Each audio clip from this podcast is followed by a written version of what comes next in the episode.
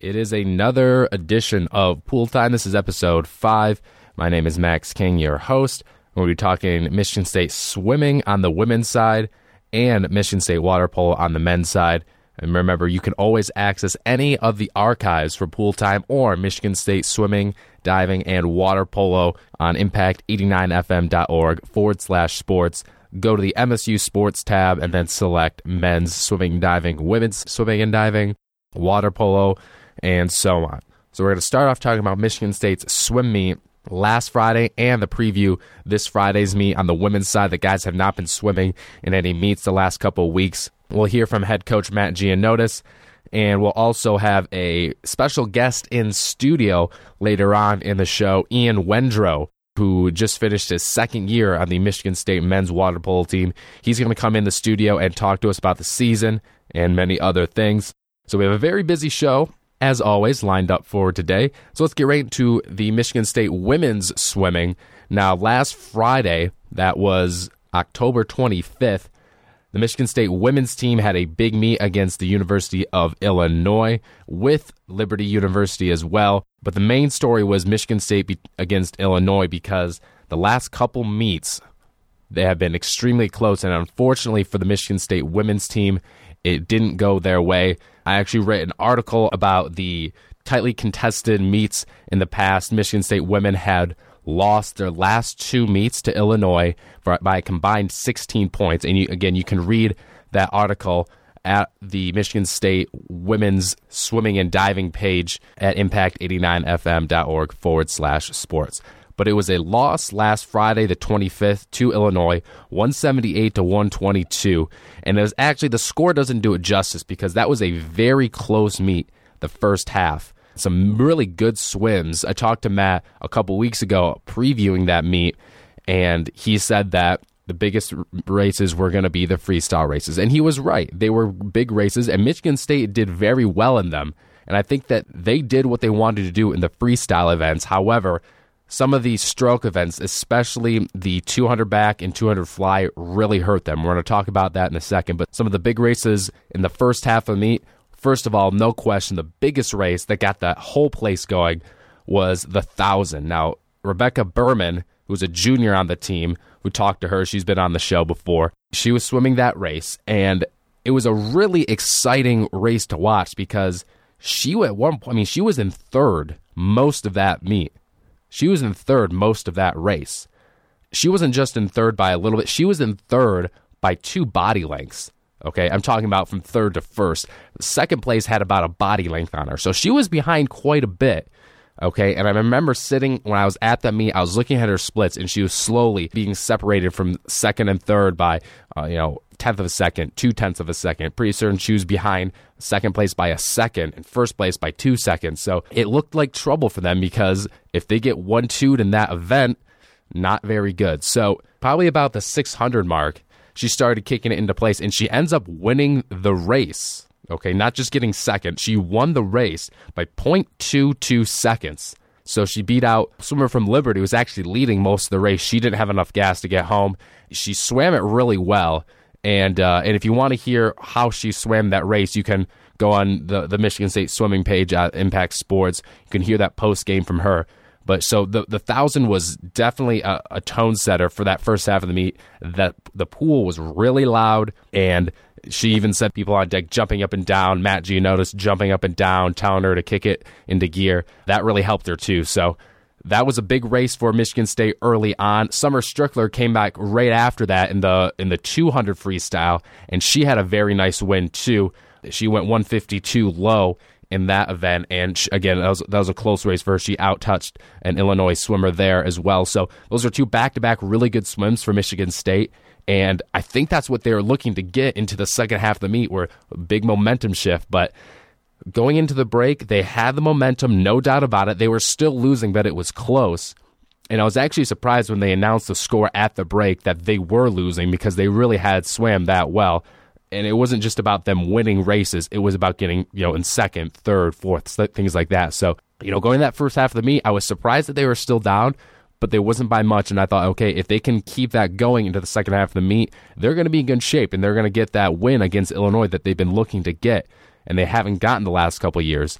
Uh, but that didn't happen because the second half of the meet, the 200 backstroke and the 200 butterfly, as I mentioned, were huge momentum swing toward Illinois. Now, Michigan State got fifth and sixth in both of those events in both heats of the 200 backstroke as well. So it was a tough race for them because they had so much momentum going into that first half of the meet that if you get fifth and sixth place back to back heats, and then fifth and sixth place in back to back events, that really, really hurts you. And of course, Illinois got first and second in that in, in those two heats as well. So that that was that was a that's a huge point swing too uh, from a from a points perspective, not just momentum or mentality perspective either. So we're gonna listen to Matt Gianiodis in the post game again. This is also from the post game article that I wrote last week, but we'll play you the post game for what he thought as well because despite the loss, the tough loss, he was actually still really pleased. So let's hear from Matt from a performance and an effort standpoint, no disappointment whatsoever. You know, and, and I think the other two teams a little bit deeper than we are, a little bit better than we are. You know, before I say anything, my, my heart goes out to Kathleen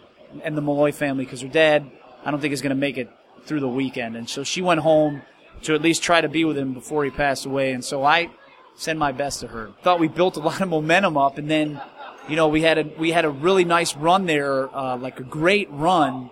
Um, through the first half of the meet, and then in the second half of the meet, I think we started running out of some gas. We just, you know, we're we're, we're a different phase where where we are in training wise. So I, I I thought we the thousand, the two hundred, the hundred freestyle was great. Our fifties were awesome, and some of our girls who, were, who weren't even swimming for points, I thought swam exceptionally well. So it was a good meet. I mean, it's tough to lose, but but if you're going to lose, you want to lose like that.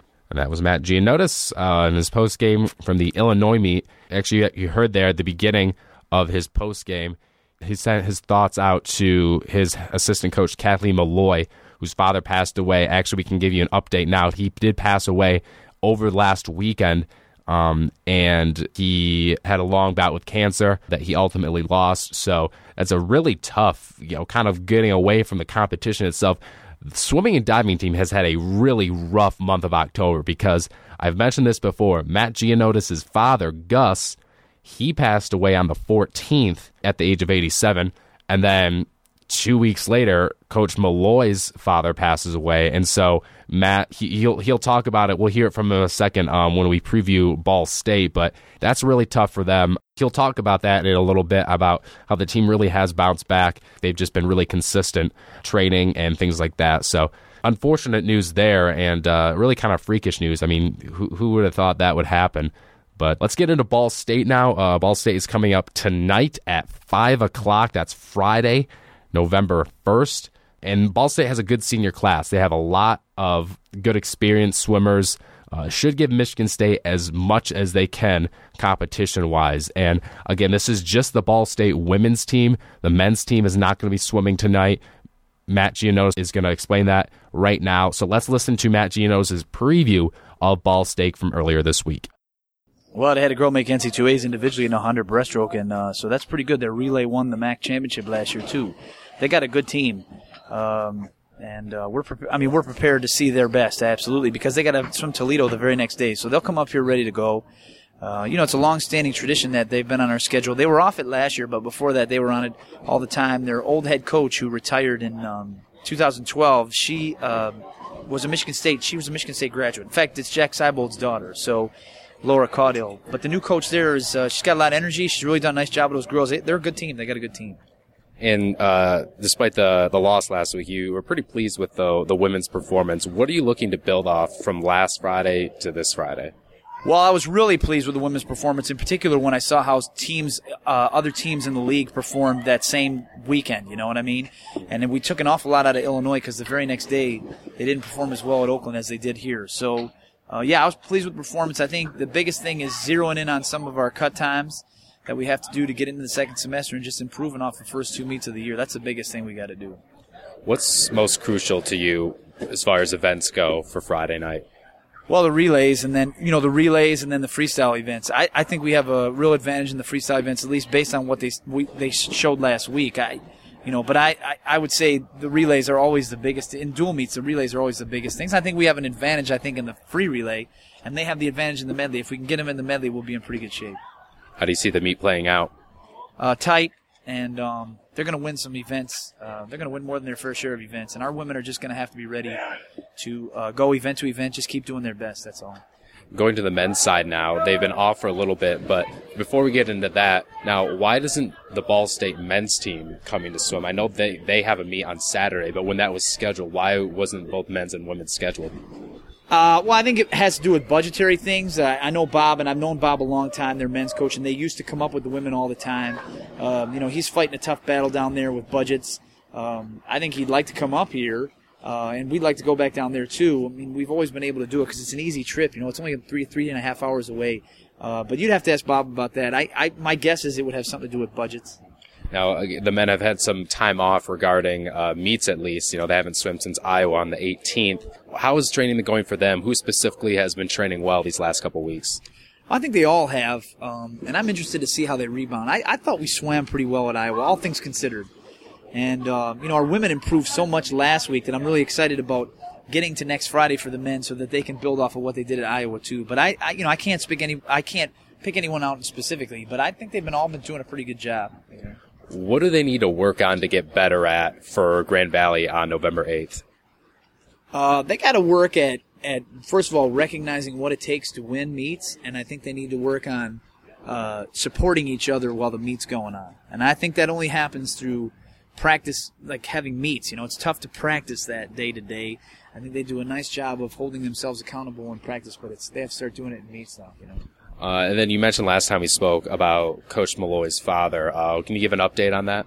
Yeah, he passed on Saturday morning, and um, in fact, the viewing is today, Wednesday, and then the funeral's tomorrow, Thursday. And she's hoping to be back in time for the weekend. I don't know if she's going to make it back on Friday or Saturday. Um, she's a brother who lives in Taiwan, and uh, I think she wants to spend a little bit of time with him. He just got in a couple days ago, so um, unfortunately, he passed away. Uh, he had a long bout with cancer, and um, you know, I know the family's all there together, so we give our best to them for sure. Your father recently passed now, her father. What's the team been doing? How's that affected the team? I don't think it's affected them at all. And I, I mean, give them credit too, because, you know, we're, we've gone now basically three weeks in a row down an assistant coach. Um, and give Mike credit too. You know, Mike's a first year guy and, uh, and Nicole, I mean, Nicole was with us last year, but give Mike credit because Mike has really, done a really nice job. First year in the program, he's really filled in a lot of gaps because, you know, I was gone for a whole week and then I was back last week. Then Kathleen kind of left. So we've been trying to hold it together and the team has responded quite well. They, they could have, I mean, they've done a nice job. I don't think it's affected them. Only positively has this affected them for sure. And what kind of support have they shown yourself and Coach Malloy uh, during this tough month for both of you? Well, they've shown a lot. I mean, I, I don't know how they're doing with Kathleen, but I've gotten a lot of cards and stuff and, and notes and texts and emails from parents and kids on the team. Like I, when it happened, the week it happened, it was good. And basically, I said the easiest way you can help me out and, and honor me is by behaving well and training right. And they've done that over the last two weeks. So it's been a tough two weeks, man. I mean, you know, it's been a tough two and a half weeks. And uh, but the good news is, is that eventually we'll get over it, and then we can just start moving towards February. Now, I think I know the answer to this last question, but we got to ask: What's your prediction for Saturday's football game? Uh, I think Michigan State's going to win the game. Don't ask me about a score though, but I think we're going to win the game. And we're playing at home, so yeah, I think Michigan State's going to win the game. And again, I will be at that meet tonight. It is at 5 o'clock at McCaffrey Pool in IM West, East Lansing. If you want to know, you can follow tweets at MSU Impact Sports or the personal account, which is at Max, M A X underscore A underscore King, and I'll give you all the updates on the events there. So that's what's going on for the women's swim team. The men's team, we also heard from Matt, been training well. Their next meet, again, is against Grand Valley. This is East Lansing. That's next Friday, November 8th. So with that said, that's all we have for Michigan State swimming today. So let's get into our special guest now. We have Ian Wendrow who just finished his second year on the Michigan State men's water polo team. He joins us in studio. So, Ian, let's get right into it. What position do you play? I'm on the B squad, so it's kind of more or less like whenever I'm needed to be thrown in. I tend to play wing sometimes, and if not that, I'll go into uh, either set position or just hang up top around uh, the two or four positions. So uh, basically, yeah, it's just whenever I'm really needed. Yeah, could you explain? So, so a little bit of a utility player. Just explain for maybe some people who don't know, what, you know, the position. What is a wing position and things like that? Sure, sure. It's a lot like basketball, honestly, in terms of how you think of positioning. So, you have yeah, okay, so the cage, the picture of the cage in front of you, and going from counterclockwise. On the farther side is the one position of the wing. One, two, three is the up top. He's like directly facing the cage. Four, five is also on the wing, and you have a six who is either set position. He's basically in the like basically right in front of the cage, and he basically draws in other players so the wings have space and they can pass around and stuff.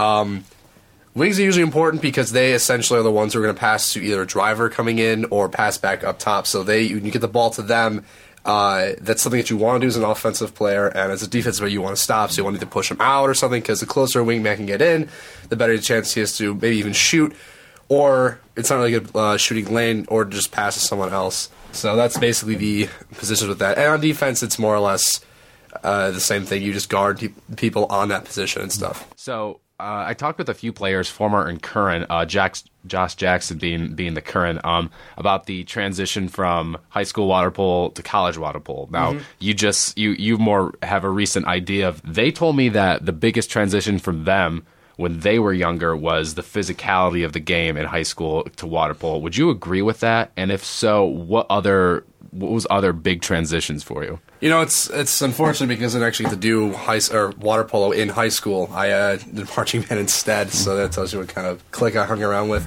But um, yeah, definitely the first thing I noticed, I mean, like freshman year, first day, was that it's just a it's just a really rigorous sport. You got to learn how to tread, and then after treading, you have to you know quickly pick up how you got to pass and shoot and all that. Swimming upright's a lot different than swimming head down. I did swimming in high school, and I thought, oh, cool, I have the skill set, and no, it's it's a, it's a much different uh, set of muscle groups you're using. So, um, you know, I, I can't get the same perspective they have, but definitely I can see how it's it's a tough thing. And I noticed this year when I sort of took a little bit of time uh, in between seasons to you know work on.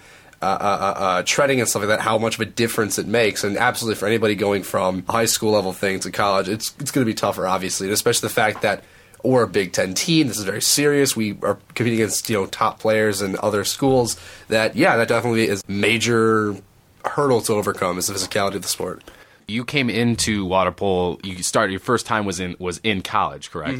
So, what made you want to start playing polo, and what? And you kind of touched on some things, but and so what was the biggest kind of transition to get used to from swimming to water polo? It was actually more just an issue of issue of availability. Uh, so yeah, in high school I did swimming because I.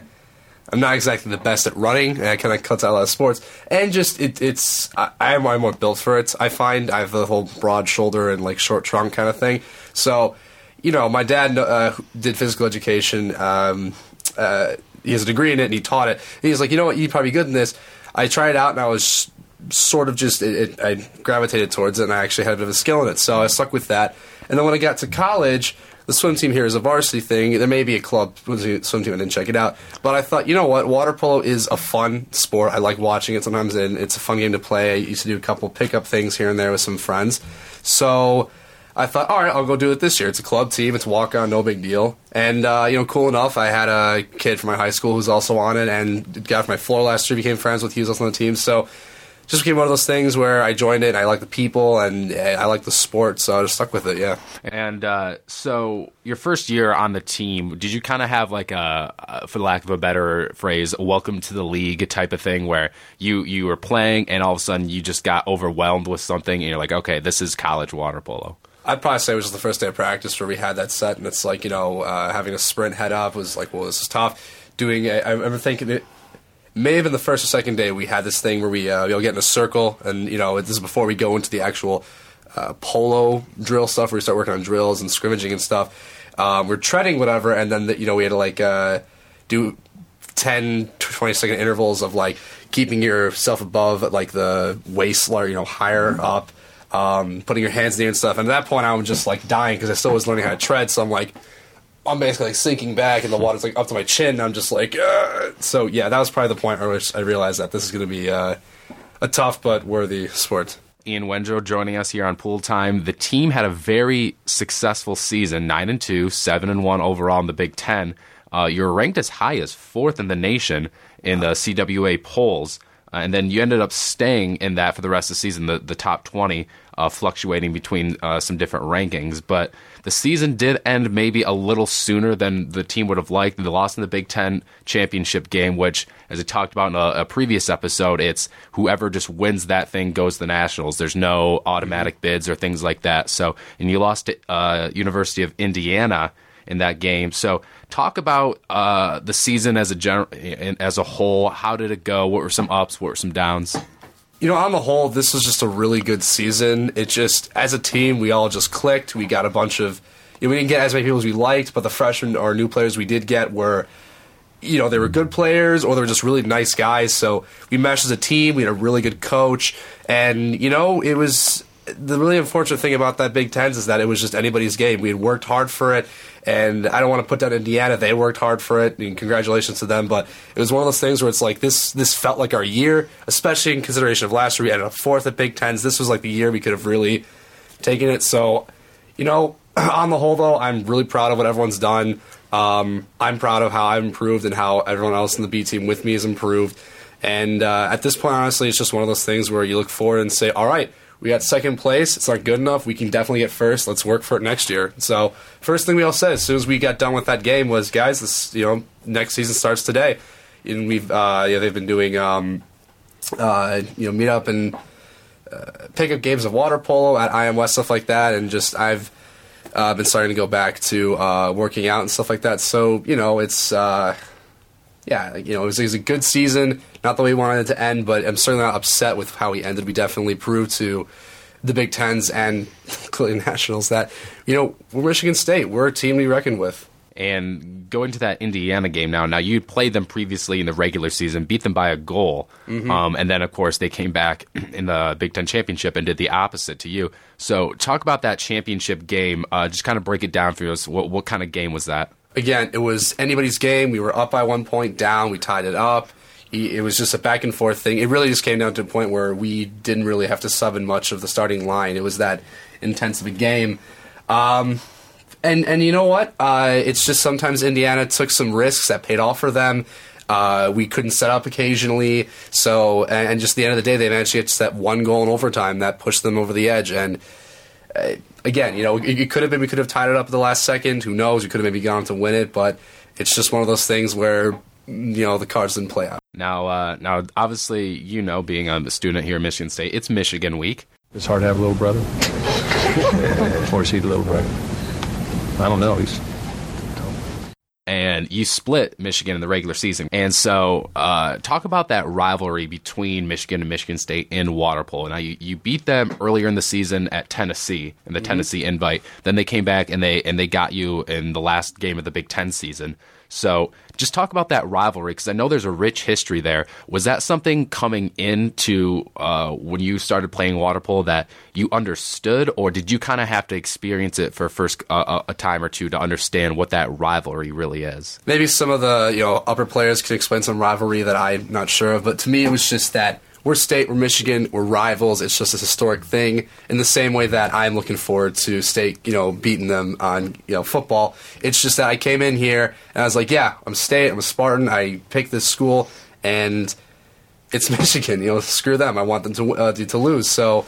Um, I necessarily have to learn it, but I think definitely when uh, I saw my first game against them and how sort of like tough it was, that it was like, oh, this is actually a challenge to really play this team, which is great. It's it's nice to have a rival that's actually like a heated game to have. So, you know, yeah, and again, it was it was just great that uh, over with our seating and everything with the Big Tens that we you know came out on top of you know on top of Michigan. That's definitely what makes it a better season for me too. Is that they ended up third, and we ended up second. You had a new head coach this year, Mike Scarcelli. He's mm-hmm. the women's coach last year, so he does have some experience. But this was his first experience with the men's this season. Talk about uh, how he did as his first season as the men's head coach. Uh, I don't mean to put down our coach from last year, but definitely it was a lot better. He he's, he's a great understanding of the game. He was an All American player, so he knows how to play. He knows how to think like a water polo player and such.